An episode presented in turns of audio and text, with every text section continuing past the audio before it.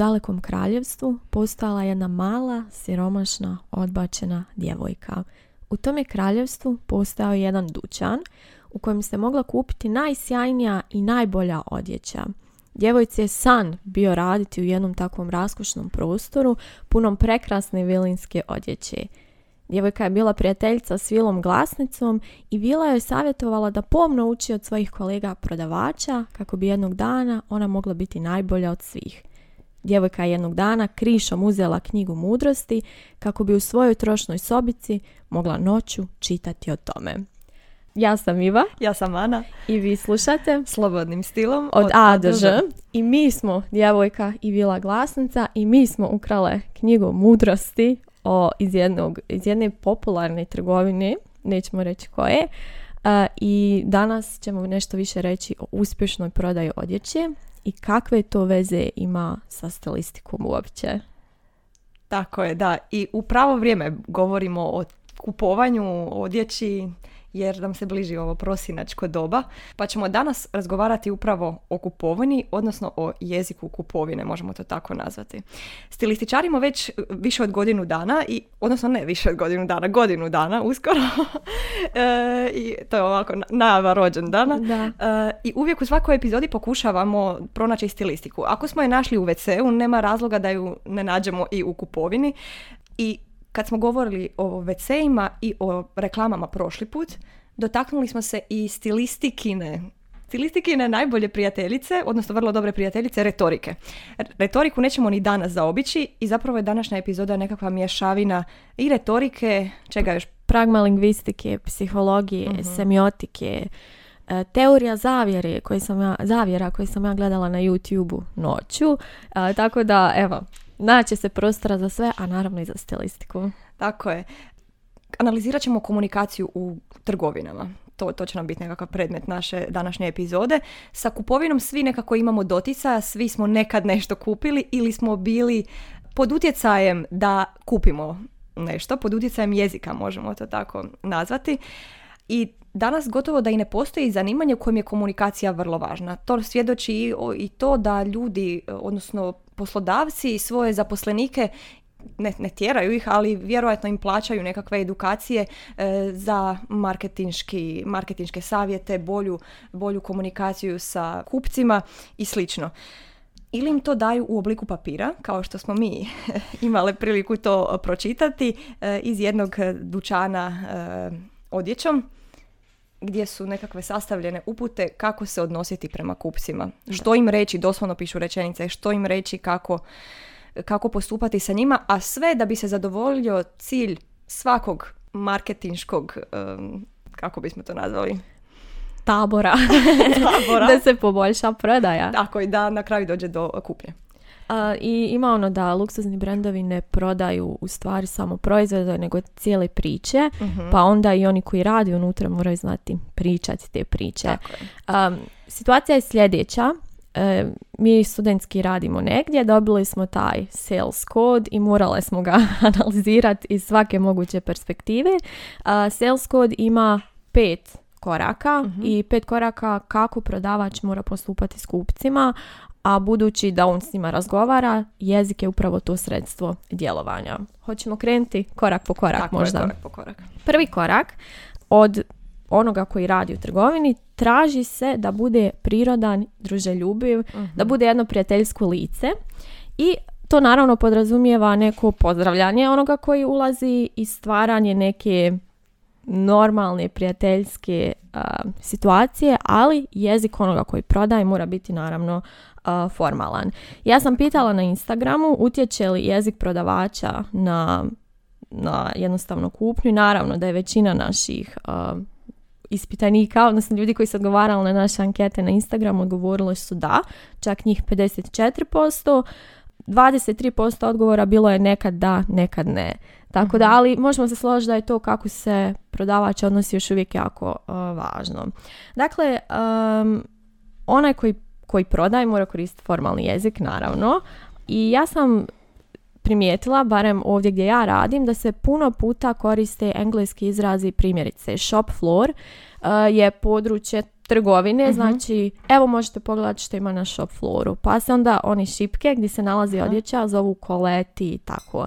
Um, imaš li ti dojam da se uporabom engleskih izraza tako pred kupcima postiže nekako neka veća profesionalnost nego što bi to možda da se koristi koristi izrazi na hrvatskom. Što misliš?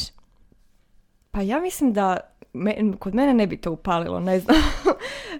Malo mi to zvuči, inače anglizmi mi generalno zvuče, um, dijelom su mi razgovornog stila i volim da se ljudi u trgovini nekako govore na standardu, to mi ima veći, veći prestiž. Um, iako, recimo, francuski izrazi neki bi mi palili, jer nekako francuska ili talijanski povezano s modom, to mi onako ima taj dojam prestiža, ali engleski izrazi su mi previše ustaljeni, čak ono imaju mi i negativnu konotaciju. Pa onda, evo, ja sam možda nekakav antiprimjer, uh, možda bi većini palilo to. Možemo mail ono... poslati ovima koji sastavljaju te kodove. Pa eto, ne, nisam nikad ni znala da se to ove tako Da, da, da. Kao shop floor, colette, hanging je ona odjeća mhm. koja je na vješalcama, mhm. mislim na onim, na zidu i tako. Uh, čak postoji upute kako razgovarati preko telefona. Mislim, postoji točan slijed. Ime trgovine, dobar dan, ovdje je Iva, ovdje je Ana, kako vam mogu pomoći, ali uvijek je važno kada odgovorimo na pitanje kupca reći mogu li vam još nekako pomoći da jednostavno imamo prostora za nastavak uh bilo kakvog razgovora i uvijek je istaknuto da se izbjegavaju uh, dane pitanja, odnosno pitanja sa da i ne. To je u biti uvijek istaknuto kao negativno i mi na metodici uh, hrvatskog jezika, nastave hrvatskog jezika uvijek težimo tome da učenicima ne postavljamo ta zatvorena pitanja jer ne dobivamo ništa od njih osim da ili ne. Tako da to je generalno konotirano kao, kao negativno. I u ovom prvom koraku, barem e, kada se govori o tome da kupac ulazi u trgovinu, važna je i neverbalna komunikacija. mm vi na fonetici uvijek imate te neverbalne tips and tricks. Uh, jel znaš nešto možda Mi uvijek više imamo što reći za onove što se ne govori, nego što se neverbalno pokazuje. E, da, neverbalna komunikacija uvijek je, uvijek je ključna i zapravo u cijelom komunikacijskom kanalu e, kao generalno poruka, odnosno informacija, e, više više se tiče tog neverbalnog, odnosno više neverbalno utječe na nekoga nego ona verbalna informacija. Neki veliki postotak je u pitanju. Da, neverbalna komunikacija uvijek, je, uvijek bi trebala biti usklađena s, ovom, s onom verbalnom verbalnom informacijom. Tako da je to nekakav glavni recept. E, ne može kupac, odnosno e, prodavač e, biti izrazito nasmješen, a govoriti nešto što uopće nije u skladu sa, sa tim smješkom. Kad vam se, primjerice, kad vam neko želi uputiti kritiku, ne, ok, ovo vjerojatno ne nalazimo u trgovinama, premda, premda, e, ne znam, ako se dogodi neki problem, ako kažete da je haljina negdje strgana, e, možda ćete vidjeti nekakvu neugodnost kod kod prodavača, kod trgovca, ali će on to staviti taj smješak, ali čujete zapravo da, da zapravo taj smješak je u potpunoj suprotnosti s onime što, što se želi reći. Tako da e, to je bitno da je e, usklađena sa verbalnom e, informacijom. Ono što je još zanimljivo je to da možemo komunicirati i odjećom. Govorimo o odjeći cijelo vrijeme, ali odjećom, osim što ju kupujemo, možemo njome i komunicirati. Tako da su, ne znam jesi li primijetila, ali različiti dućani imaju različito odjevene trgovce.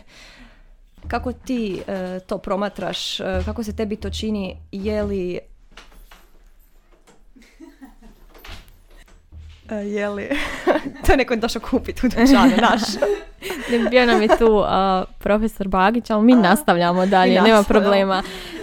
pa ne znam, definitivno utječe. Mislim, kad je netko ne znam, crno, elegancija, mhm. to, to, je, to je neki znak prestiža, bar ondje gdje ja radim, svi radnici imaju, uh, imaju svoje uniforme, uh različite pozicije imaju različite uniforme, tako da to mi, se, to mi se sviđa, jednostavno izgleda drugačije. Ako netko ima saku uh ili izgleda drugačije. Da, doima, i to je istina, jer doima, doimaju nam se profesionalnijim i želimo možda onda kupiti nešto više u, u, u tom dućanu, ako je i osoblje tako uglađeno, uh, elegantno odjeveno. Da. Dobro, to ovisi naravno i o nekakvoj hijerarhiji dućana. Nisu svi dućani jednako prestižni, ne prodaju svi jednako prestižne stvari, ali e, da, odjećom komuniciramo. I e, ono što je meni zanimljivo, isto se tiče neverbalne komunikacije, a ljudi ju nekad ne smatraju neverbalnom komunikacijom, jesu mirisi. Ne znam jesi li to primijetila, e, u nizu dućana u trgovačkim lancima, odnosno trgovačkim centrima, neke trgovine imaju svoj specifičan miris koji konstantno koriste. Ja znam, ne znam, smijemo li reklamirati. Ali... Uh, e, to je bila Europa 92 uh, dućan, on uvijek ima svoj specifičan miris. Uh, tako da, i, i, jednostavno kad prođeš pored tog dućana, želiš ući tamo jer, jer te taj miris nekako privlači. On je onako, nije preintenzivan, nego je ta, taman blago nekako, blago djeluje na, na ovaj, one koji prolaze pored tog dućana, tako da te i na taj način e, žele privući. Ne samo reklamama, izlozima, dobrom odjećom, pristupom, e, nego i mirisom. To je cijeli jedan spektar teorija mm koje sam ja istraživala na YouTube-u od, ne znam, uređenja da. U, ovim trgovinama gdje kupujemo hranu, primjerce da je sve poredano poput, neko, poput nekog labirinta pa nas onda vodi dalje i dalje. Kako je što organizirano, to mhm. je svijet za sebe. važan element je i muzika. Da. I, nisam znala da se toliko prostora i truda ulaže u pravljenje playlista mm za određeni dućan. I onda sam malo istraživala o tome, baš ono, postoji ono što, se nikako ne pušta, jer ometate u kupovini ove hitove najveće. Ja mislim da se mora biti nešto light, nešto da, lagano. Da, tako da, i... ne, ne oduzme pozornost e, kupca, a i opet da ga recimo zabavi da se osjeća ugodno. Idemo dalje, možda da, sljedeći korak. Sljedeći važan korak jeste stvaranje mhm. potrebe. To je cilj marketinga općenito, a tu je cilj onda i jezika. Dakle, onaj koji prodaje mora uočiti na neki način i mora primijetiti koje su potrebe kupca, a ako ne zna što kupac želi, stvoriti potrebu da nešto želi. Na primjer, kako oni to preporučuju? Prije svega da se pita kupce koje su njihove potrebe, ali da se to malo ide nekako općenitije. Primjerce, a s čime to planirate nositi? Koje boje obično nosite? Što se tipično nalazi u vašem ormaru da bi se tu otvorilo prostora za razgovor, a onda i možda za, ne znam, za kupovinu nečeg po, pošto niste ni došli. To mi je ono, mhm. tu, tu, tu um, ne znam, ne, ne, ne, preporučuje se da se izbjegavaju konkretnija pitanja u smislu kakva jakna vam treba, koje mm boje vam treba jakna, je, ono, da, se baš ide malo općenitije. E, primjerice, meni su zanimljive te nijanse u pitanjima što da, što ne. E, koje boje običavate nositi i pitanje e, drugo koje se ne preporuča, koju boju tražite. To je to. Znači, nekako se e, personalizirano je koju boju vi običavate nositi. Nekako je taj pristup puno e, osobniji kada, kada dođeš u, u trgovinu. E, što misliš ti, Iva, mogu li se takva pitanja ponekad shvatiti preosobnima? Pa iskreno, mislim da, hm, mislim da ne. Mislim da mi opet dođemo s s ciljem da nešto kupimo, mhm. ako smo već pristali da razgovaramo s prodavačem, jer postoje oni koji to uopće ne žele. To sam ja. Sad, ja isto. Mislim da onda, onda onaj koga se pita to ne mora shvatiti ozbiljno, a sad shvatili, hoće li to prodavač shvatiti iskreno, jel mhm. njega uopće zanima koje vi mhm. boje nosite, hoće se on potruti ili ne, to je, to je drugo pitanje. Mislim da je ova druga strana zanima li nju ili ne. Mhm. Tako da, a kupac je, ja vjerujem, došao tu s nekim razlogom. Tako da. A smatraš li da, da tim pitanjima možda mogu postati pre preljubazni, presrdačni. E, Ma mora biti nekad, neka granica. Da, jer, jer nekad, nekad e, postavljanjem prevelikog broja pitanja ili pre, previše, a, dobro, to opet ovisi o toj drugoj strani odgovarali njoj to ili ne, ali nekad kao da se trude biti preljubazni pa onda možda mm, ostvaruju i kontra, kontra efekt, ne, da kupac ništa ne kupi jer im je prodavač dosadan. Da, istina. može, se, može se i to dogoditi.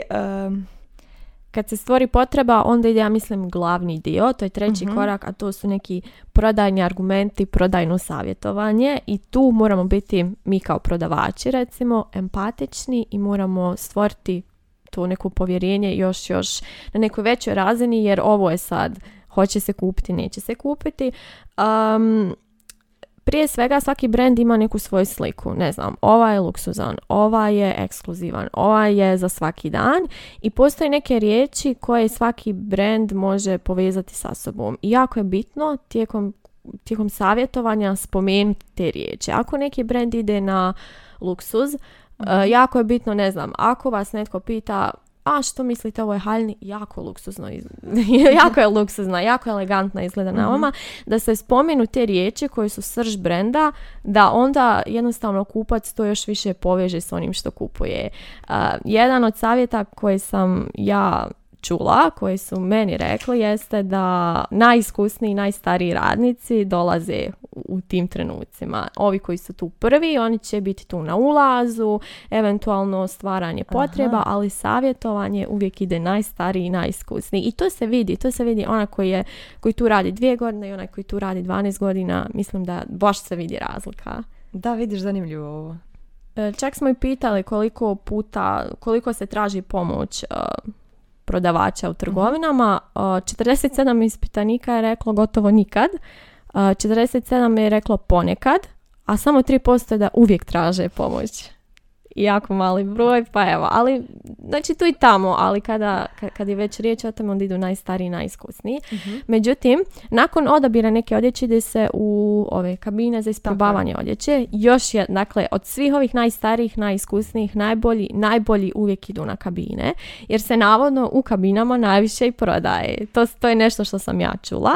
Um, poželjno je da se prije svega kupac odvede do kabine, ali ako se on već zadrži na tom shop floru, da se bilo kako potakne da on to isproba, da pogleda. Kad već ode u kabinu, onda je poželjno da on to isproba pitanjima a, ma dajte da vidimo kako vam to stoji pa ćemo odlučiti ili um, dajte da vidimo kako vam stoji pa ću vam onda moći dati konkretan savjet ili onda to možemo nekako iskombinirati. A nepoželjno je da ga se pita jel vam se sviđa to, um, odgovara, odgovara li vam veličina. Uh-huh. I znam još jedan fun fact. Uh, kad žene dođu s dvije košulje, Dobro. primjerci iste, samo su različita veličina, jedna je M, jedna je S, sad ona ne zna koju bi uzela, čak i ako znaš da je točan odgovor M, uvijek reci S zbog samopouzdanja. Ajme meni, da. Ali ok, na, na kraju na drugoj strani hoće li povjerovati tome ili ne. meni je to u ovoj generalnoj komunikaciji sa kupcima na kraju konačnu odluku donosi kupac, uh, a ne prodavač. Prodavač se trudi svim silama prodati proizvod, to da, ali na kraju je na kupcu to da se odupre tome ako ne želi kupiti da na kraju odluči kako, kako i on zapravo želi. Tako da, ono... Da, jedna od metoda je još... Završi ne, ne, ne, sve, to Jedna od metoda jeste da primjerite netko nešto isproba i sad pita vas za mišljenje i da vi se automatski nadovežite dalje. Odlično vam to stoji, mislim da će super ići s ovim. Ako iskoristite ovo, izgledat ćete baš sportski, pa to možete nositi u svečanim prilikama i u nekim malo opuštenim prilikama. Znači, to je sve. I nisam znala da je to tako razrađeno dok nisam ja malo počela raditi u tom svijetu. Jel, kako ti imaš iskustva sa pa prodala sam jednoj našoj književnici jednu haljinu. Neću reći kojoj, ali uspjela sam je prodati jednu haljinu. Ali stvarno sam bila... koristila ove strategije koje su Pa ja sam, možda je laskalo to što sam je prepoznala. I onda sam malo se zapričala. Sam, ali je stvarno lijepo stala haljina. Sad nije bila neka, a ja radim tu studentski, sad meni nije neki cilj jer inače u tim trgovinama se jako prati koliko ko prodaje, jer kupcu se, znači kupac odabere mm kupiti nešto, vi nosite tu odjeću na blagajnu dok on ne dođe i onda se na vaše ime um, od, otkuca ta odjeća, onda je bitno da su ti postoci, to, to je natjecanje. Da, zanimljivo, zanimljivo. Da, kad smo... Pet... Kako jezik donosi novac. Da, da. I peti korak je u stvari ta blagajna. Jako uh bitno biti jako ljubazna na blagajni. Ja sam nekad studentski radila i na blagajni, to je isto posebno pakleno iskustvo. Um, pozorno morate slušati nekog i morate biti usmjereni prema detaljima. Kako nešto pakirate, o čemu govorite dok čekate da kupac plati. I morate potaknuti onu, to se zove impulzivna kupnja. Uh-huh. Ako si vidjela u svim trgovinama uvijek je oko blagajne te neke sitnice. A, super, ono, jeftinije, uvijek su neke sitnice, male one platnene vrećice, Da, da, da. olovke. E, mali mini parfemi. Mini parfemi, Ja to uvijek kupim. e, naočale, one maramice za naočale. Jako je bitno znati način na koji će se to ponuditi. Na primjer, ono Aha. što sam ja zaključila, recimo, prodavala sam vlažne maramice za 10 kuna. Ako kažem, želite li vlažne maramice možda za 10 kuna, Mm-mm, neće. Ali ako prvo kažem cijenu 10 kuna vlažne maramice, onda da. Jer se privuče pažnja da je nešto 10 kuna, da je jako jeftino. Ja, ja sam isto malo znala analizirati sve to dok sam prije koju godinu ra- radila na tako nekim poslićima. Uh, I ono što sam još zamišljala, o čemu sam još razmišljala i čitala jeste uh, da postoje utilitarni proizvodi Mhm. i e, proizvodi socijalnog identiteta. A socijalni identitet između ostalog takvi proizvodi su odjeća. I onda je kod takvih proizvoda puno važniji ovaj jezični aspekt jer kupac dok kupuje a, kreira neku sliku o sebi i jako je bitno da mu onda vi pomognete u, kre- u kreiranju a, cijele te slike. E sad, a izvoli. ja bi, htjela sam se samo nadovezati na cijelu komunikaciju u trgovini. E, Rekli smo da tu jezikom djelujemo zapravo i to nas potjeća na one, onu teoriju Ostinovu govornih činova. Da, e, How to do things with words. Tako je, kako djelovati riječima, e, da je cijela jezična djelatnost usmjerena upravo postizanju nekakvih učinaka, on je tu usporedio one konstative i performative, zapravo je sve performativ, sve, sve, je, sve je cijela jezična djelatnost, pa eto i to, to isto zanimljivo da jezikom možemo puno postići, a onda je na drugome hoće li nam vjerovati ili ne. Da, mi smo možda sad stvorili neki negativan dojam da su prodavači ono, oni koji obmanjuju, ali to je jednostavno tako. Ali, Ali, da. jednostavno djelujemo jezikom na Mislim, svaki način. a ja mislim da su svi svjesni toga da su e, i prodavači svjesni da djeluju riječima, da, da mogu nekoga recimo to tako obmaniti i, i, i zavesti ga da možda nešto kupi, ali m- isto tako, vjerojatno kad neko dođe u trgovinu, vjerojatno ima neku namjeru kupiti, pa sad ne može baš tu biti toliko zaveden, vjerojatno. Ali e, su i ova druga strana, i kupci su svjesni da će, da prodavači jednostavno moraju e, ići za tim da prodaju taj proizvod na kraju, pa je meni to i posve razumljivo da, da ću biti pod utjecajem različitih, e, hoćete li još i ovo ili ono, tako da, ali ono, ovisi, kažem, na, na toj drugoj strani hoće li se tome odupreti ili ne. Da, kad smo već kod Ostina, a, tu se otvara jedno cijelo polje pragmalingvistike Mhm. i grajsa i a, svega što ide s tim, implikatura, teorija nekih govornih činova. Međutim, a, on je, on, Grajs polazi od pretpostavke da je svaka ljudska komunikacija kooperativna, da mi koji razgovaramo imamo neke principe koji slijedimo E, i sad ih je on postavio nekoliko, četiri različite kategorije. Nama su važne em, kategorije ove kvantitete. Neka tvoj doprinos bude informativan, onoliko koliko je potrebno.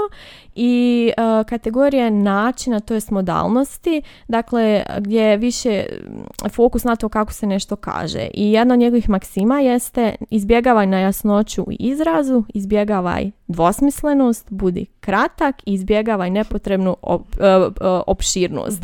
To je upravo ono što krši se je, da. a, tijekom ove ku- kupovine i Grajs kaže um, može se tiho i nenametljivo prekršiti neka od ovih maksima ako se to dogodi, u nekim će slučajevima biti riječ o obmani, ali mislim da nije ista razina obmane u trgovini, u kupovini i ista razina obmane kad se nekog baš laže o nekim ozbiljnim stvarima.